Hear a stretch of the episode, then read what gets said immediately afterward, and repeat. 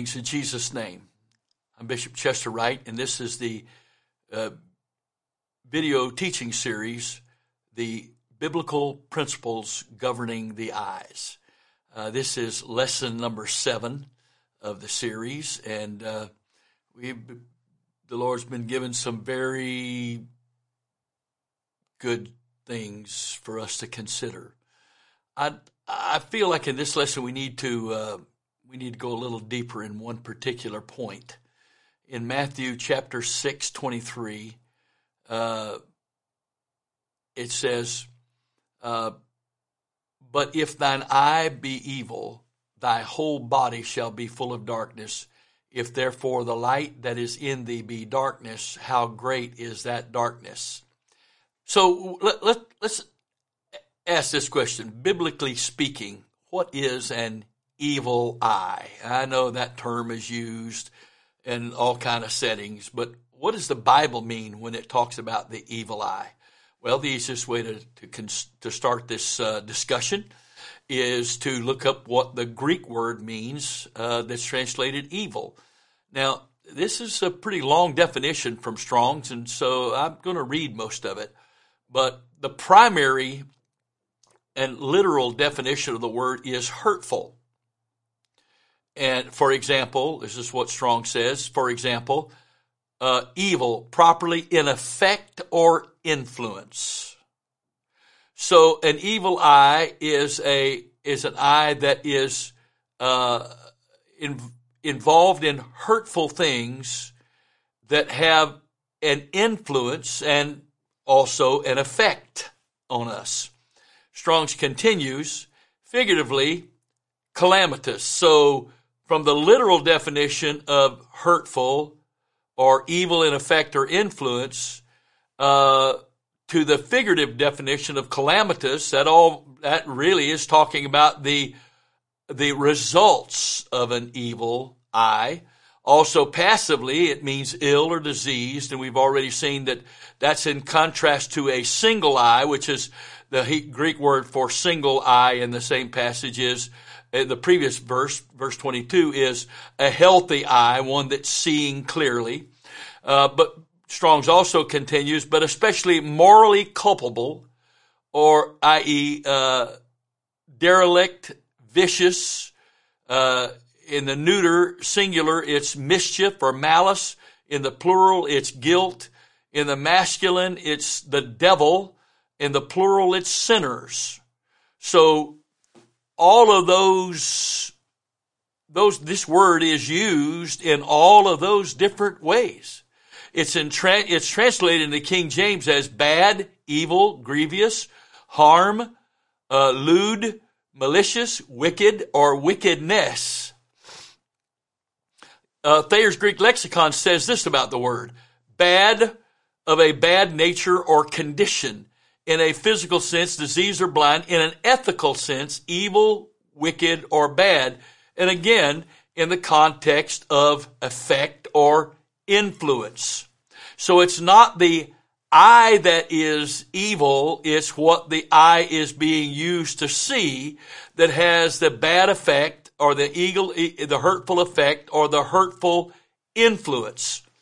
So, uh, uh, let's consider what an evil eye is.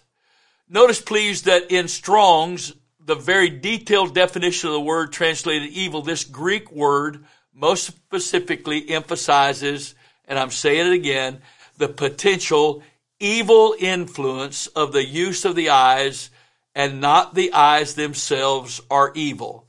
Now that's repetitious to what I've just said a few moments ago, but I'm going to read that again. What is an evil eye? Strong's, if we notice that in Strong's very detailed definition of the word translated evil, this Greek word most specifically emphasizes the potential evil influence of the use of the eyes and not that the eyes themselves are evil. So therefore, uh, in the context of the above verses, and according to the definition of the Greek word, Jesus is saying not, saying that it is not the eye that is evil, rather it is the unfocused, undisciplined, double visioned or two spirited use of the eye that brings or allows an evil influence upon the inner man.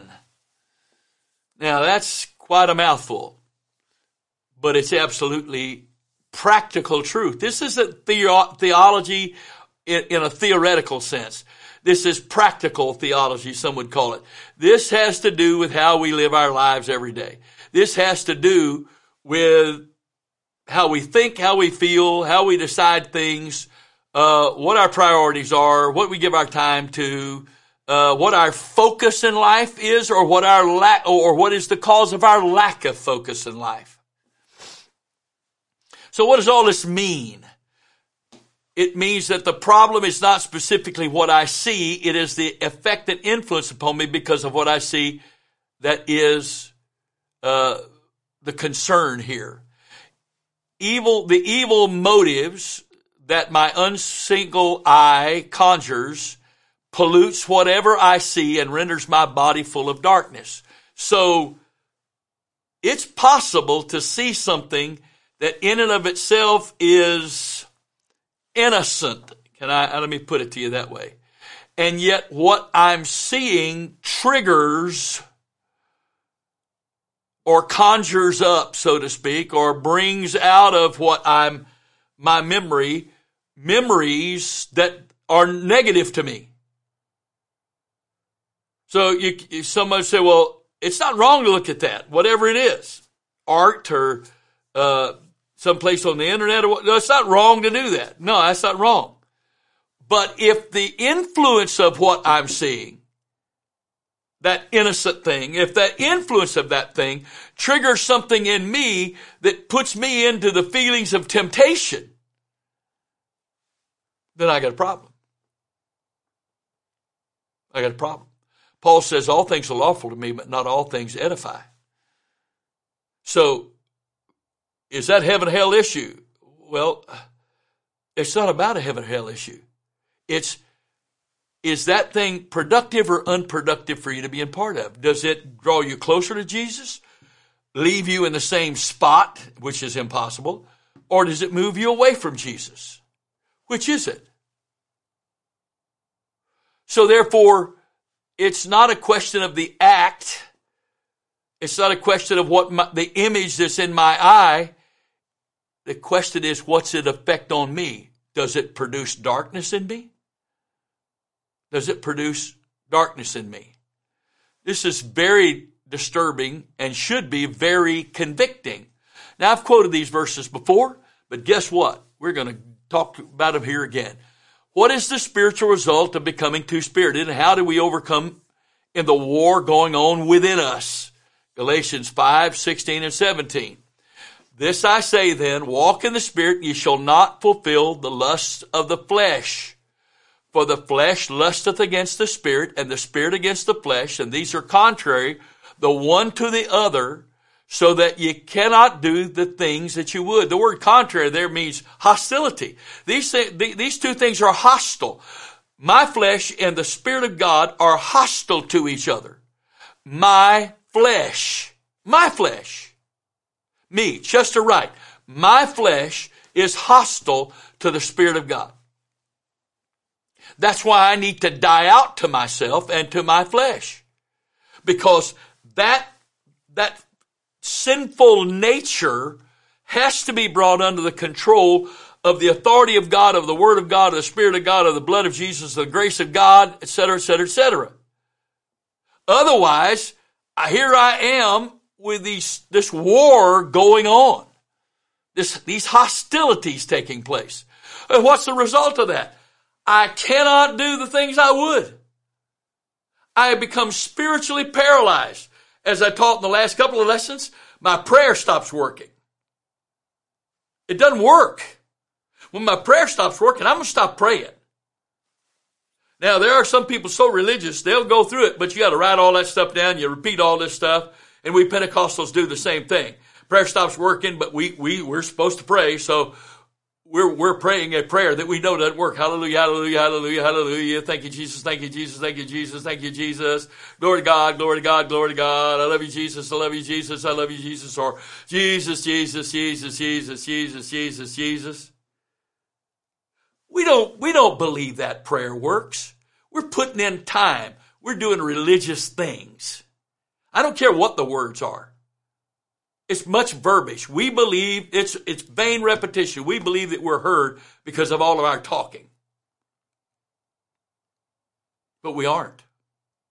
It's two mind. So I may pray by religious, the religious definition of pray, but I'm not praying at all. And there's no answer to those prayers.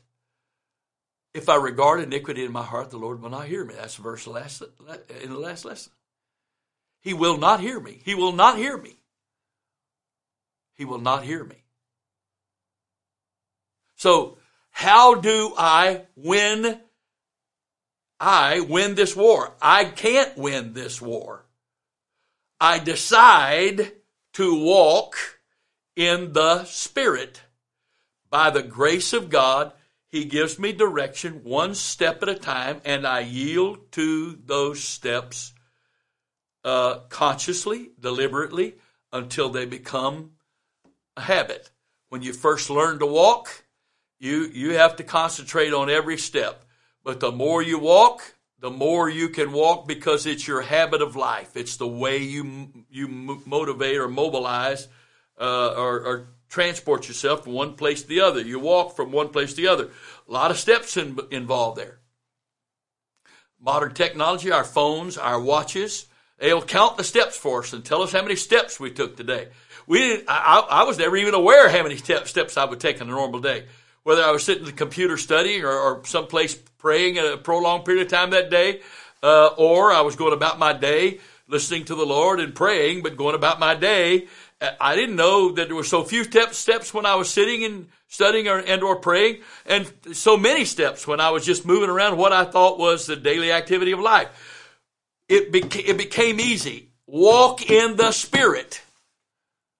If I will walk in the Spirit, I will not fulfill the lust of the flesh. So it doesn't mean my flesh's not still there, but I'm not listening to it. I'm not giving in to it. Now, again, according to 1 John chapter 2, love not the world, neither the things that are in the world. If a man love the world, love of the Father's not in him. All that's in the world, lust of the eyes, the lust of the flesh, and pride of life. Okay, so you really can't separate the lust of the eyes, the lust of the flesh. The lust of the eyes feeds the lust of the flesh. So if I'm walking in the Spirit and I'm not fulfilling the lust of the flesh, the only way I can do that, the only way I can do that is by the grace of God to have power over my eyes, that I not be looking at stuff that is going to influence and strengthen my flesh and weaken my relationship with God. It's the only way. Now, for emphasis sake, we're going to read these verses from a couple of different translations. And, uh, okay, this is the essence of teaching is repetition. And so we're, we're doing that. From the Amplified Version, Galatians 5, 16 and 17. But I say, walk and live habitually in the Holy Spirit, responsive to and controlled and guided by the Spirit. One more time. But I say walk and live habitually. It, this is the translation, amplified translation. But I say walk and live habitually in the Holy Spirit, responsive to and controlled and guided by the Spirit. Then you will certainly not gratify the cravings and desires of the flesh, of human nature without God. For the desires of the flesh are opposed to the Holy Spirit and the desires of the spirit are opposed to the flesh, godless human nature. For these are antagonistic to each other, continually withstanding and in conflict with each other, so that you are not free, but are perverted or prevented, excuse me, you are, but are, pre- you're not free, but are prevented from doing what you desire to do. Dead in the water spiritually. What a terrible place to be in. What a terrible place to be in. And how, and of course, the amplified version, and if you're not aware of this, I'll tell you this, but if you are, repeat it. Uh, the amplified version, he takes the, or the t- translators took the Greek words and tried to give the full flavor of the meaning, meaning and to let you know that they were not, these words were not in the original, but it's only an expanded uh, attempt to expand the uh, translation and the meaning so that we can fully grasp what the verse says. They put those expanded parts in brackets so that we will know that they are um, explanations. So if we go to Wuest expanded translation, you'll see how it says the same thing, but just a little bit differently. But I say, through the instrumentality of the Spirit, habitually order your manner of life, and you will in no wise execute the passionate desire of the evil nature. For the evil nature constantly has a strong desire to suppress the spirit. And the spirit constantly has a strong desire to suppress the evil nature. And these are entrenched in an attitude of mutual opposition to one another so that you may not do the things that you desire to do. Wow. Wow. And then finally, the, uh, the Living Bible paraphrase, which is not a translation, but again, it's a different flavor that'll give you just a, a, another way to look at these verses. I advise you to obey only the Holy Spirit's instructions. He will tell you where to go and what to do. And then you won't always be doing the wrong things your evil nature wants you to do. For we naturally love to do evil things that are just the opposite from the things the Holy Spirit tells us to do. And the good things we want to do when the Spirit has His way with us are just the opposite of our natural desires. These two verses within us are constantly fighting each other to win control over us, and our wishes are never free from their pressures. Our will is never free from those pressures. That's not totally true. if you will finally, and you and I, by the grace of God, finally decide the Holy Ghost wins. God wins. This releases Him to empower us to do what we cannot do on our own. Now, Paul said, I die daily. That means I could do that yesterday morning and live all day like that. But if I don't make that choice this morning, I may struggle today. And I can get disillusioned, but I was doing so good. Why am I struggling today? Because I did not start my day with surrender. If I want to have victory today, I've got to start my day by the grace of God, giving God control of my life. Otherwise, it's a problem. I have dealt with so many people over the years who did things they were really good at. It was their expertise. And nothing went right. No matter what they tried, nothing went right. And they couldn't understand it. They were so frustrated. But I know how to do this. I'm good at this. Yeah? That is the grace of God teaching you that it doesn't matter how good you are at something, He controls circumstances and you don't. So why wouldn't I give up my will and give up control to God?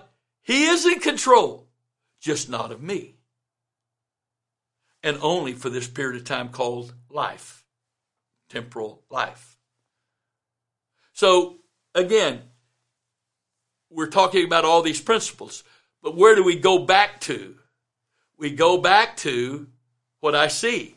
Because if I'm trying to walk in the Spirit, but I'm looking at things that feed my flesh, I'm going to eventually think about what my flesh is seeing, and then my flesh is going to want that, which puts me in the condition of verse 17 and not verse 16. Two different worlds I have a choice to live in. One, walk in the Spirit, you'll not fulfill the lust of the flesh. Two, I, li- I can live in this world of conflict where my flesh and my spirit are constantly at war. There's no fullness, there's no peace, there's no satisfaction, there's no joy, there's no spiritual pleasure. There's no fulfillment. And what does that do to me? Well, because flesh is instant gratification. I can do things to get instant gratification. And so, whatever it is, whatever it is, In fact, here's the sad thing. If the Spirit is dealing with me and the flesh is pulling on me and, and I'm not choosing, I can find a measure of relief and I can actually be deceived into thinking it's peace just by turning off God's voice and giving myself over to the flesh. The flesh will have won and it will shower me with pleasure for a very short period of time. And that's where, where the battle is. Because I'm over here trying to do what God wants me to do. And, you know, my flesh is in the way. And, and, and I'm trying to live for, be, be what God wants me to be by my will. And I'm trying to define what I'm supposed to be by my opinions, my will, my way. So I'm doing what God wants me to do my way, according to what I like, according to what I want. And all that does is leave me totally vulnerable to this. Well, if I'm, if I'm being pulled with these two and I'm giving this to God, but He's not responding positively to this, He's not giving me any peace, He's not giving me any joy with this, and I'm trying, God, what, why are you failing me? And then I come over here and I turn God off for this moment and I give myself the flesh, woo! Instant gratification. Because the abundant life he promised does not come to those that are sitting on the fence. Double vision, double minded, double spirited. It doesn't come to them. They've never experienced it. They don't even know what they're missing. They don't even know what they're missing. Peace that passes all understanding, joy that is unspeakable, life and life more abundantly. We don't ever get there. So many never get there because they, they don't ever make a choice. They don't ever make a choice. Let me go on. These two verses are full of spiritual insight and answers to our most basic questions. They explain why we still why we still struggle to do what pleases the Lord even though we are filled with the Holy Ghost. They also give us the foolproof answer for how to live an overcoming life. I've just been talking about that, but I'm so dear one, I beg of you to prayerfully and carefully consider these two verses and their accompanying translations. Understanding both the problem and God's solution is critical for receiving and believing the rem- remainder of this study and for properly, effectively, and scripturally applying the principles that are discussed in this study to your daily life so that you can live victoriously. Here we are. This is the biblical principles governing the eyes. Well, who said I want my eyes governed? I want to be able to look at what I want to look at when I want to look at it. Are you a Christian? Yeah, I, am a Christian. I go to church. I even pray. Now, nothing happens when I pray.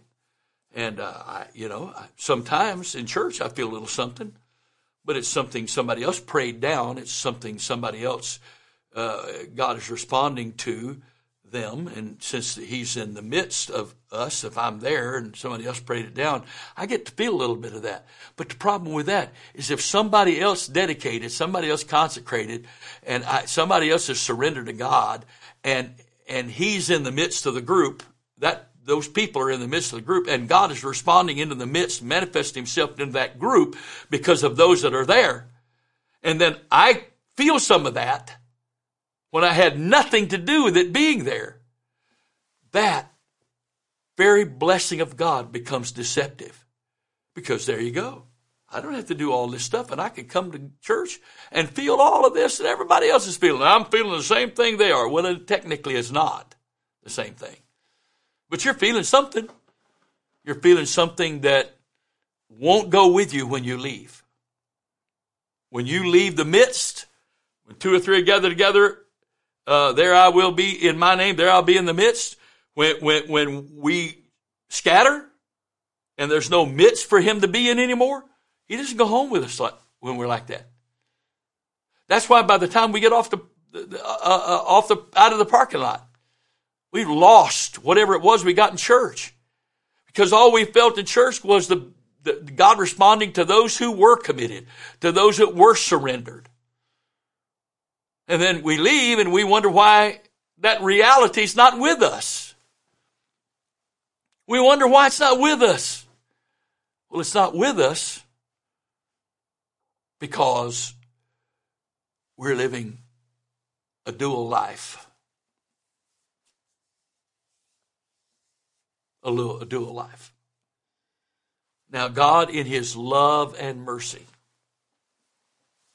doesn't approve of, but He will tolerate that for a while because He loves us so much. He wants the opportunity to continue to try to affect us. But there comes a point in time where that doesn't, doesn't work anymore. And he, when he, when we convince him, consciously or subconsciously, we can, we make a decision and convince him we're never going to give ourselves completely to you. We're never going to do it. He begins to withdraw. And there we are. Satan, who manifests himself as an angel of light, he becomes the deceptive feelings we have in church that we think are God, and they're not. They're strong delusion. And we will believe a lie and be damned. Two lives just in two verses of time, the Apostle Paul, through the Holy Ghost, presents us with two different lives we can choose to live. Walk in the Spirit will not fulfill the lust of the flesh. With all the blessings and the benefits of walking in the Spirit, fullness of joy, right hand pleasures forevermore, uh, joy that's unspeakable, full of glory, and peace that passes all understanding, that keeps our hearts and minds, and on and on and on. And hearts that don't condemn us. So whatever we ask of Him, we receive it because we keep His commandments and do those things that are pleasing in His sight. All of that is available to us. All of that is available to us. But we have to choose who's going to win. We have to choose who's going to win in Jesus' name. In Jesus' name. We have reached a place that the rest of this study is not going to be as beneficial to you unless you've made some progress at this point in even asking the Lord to help you to surrender to Him. Maybe you're not surrendered, but you've begun to ask Him to empower you by His grace to help you to surrender. We can come boldly before uh, the throne of grace to obtain mercy and find grace to help us in time of need. We have a high priest who can be moved, touched with the feelings of our infirmity Hebrews chapter 4, the end of the chapter, verses 15, 16. We have a, we have a high priest that can be touched, moved by the feelings of our infirmity. And what does that mean? We can come boldly before the throne of grace and we can find mercy for our past choices that were wrong, displeasing to God. And we can, we can obtain grace to help us in time of need. And we have a need. And the need is without Him, we can do nothing. That's why if I want to overcome my flesh, if I want to overcome the, the lust of my flesh, I have to walk in the Spirit, filled with the Spirit, governed by the Spirit, directed by the Spirit, guided by the Spirit, controlled by the Spirit. I have to give myself without reservation to the Spirit of God. Now, you may not be there right now, but that doesn't mean you can't get there. It is a process, it's not an event. It's a process, it's not an event. It's a daily process to get to that place by giving yourself to God daily. And every day, He will help you to give a little more of yourself to Him.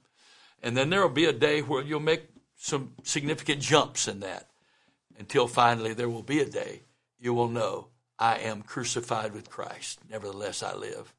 Yet not I, but Christ liveth in me. And the life that I now live in the flesh, I live by the faith of the Son of God, who loved me and gave himself for me. You can get there, but it is a process. I pray in Jesus' name that the Word of God and the Spirit of God is talking to your heart, mind, soul, spirit, and that you are hearing what, what the Spirit is saying to the church today, and that you are desiring, so desiring to have a relationship with God and to share that relationship with others and to eventually go to heaven. That you're, you've already begun to pray and seek his face. God, help me, give me victory. I pray these things for you and bless you with them in the name of the Lord Jesus Christ. Amen.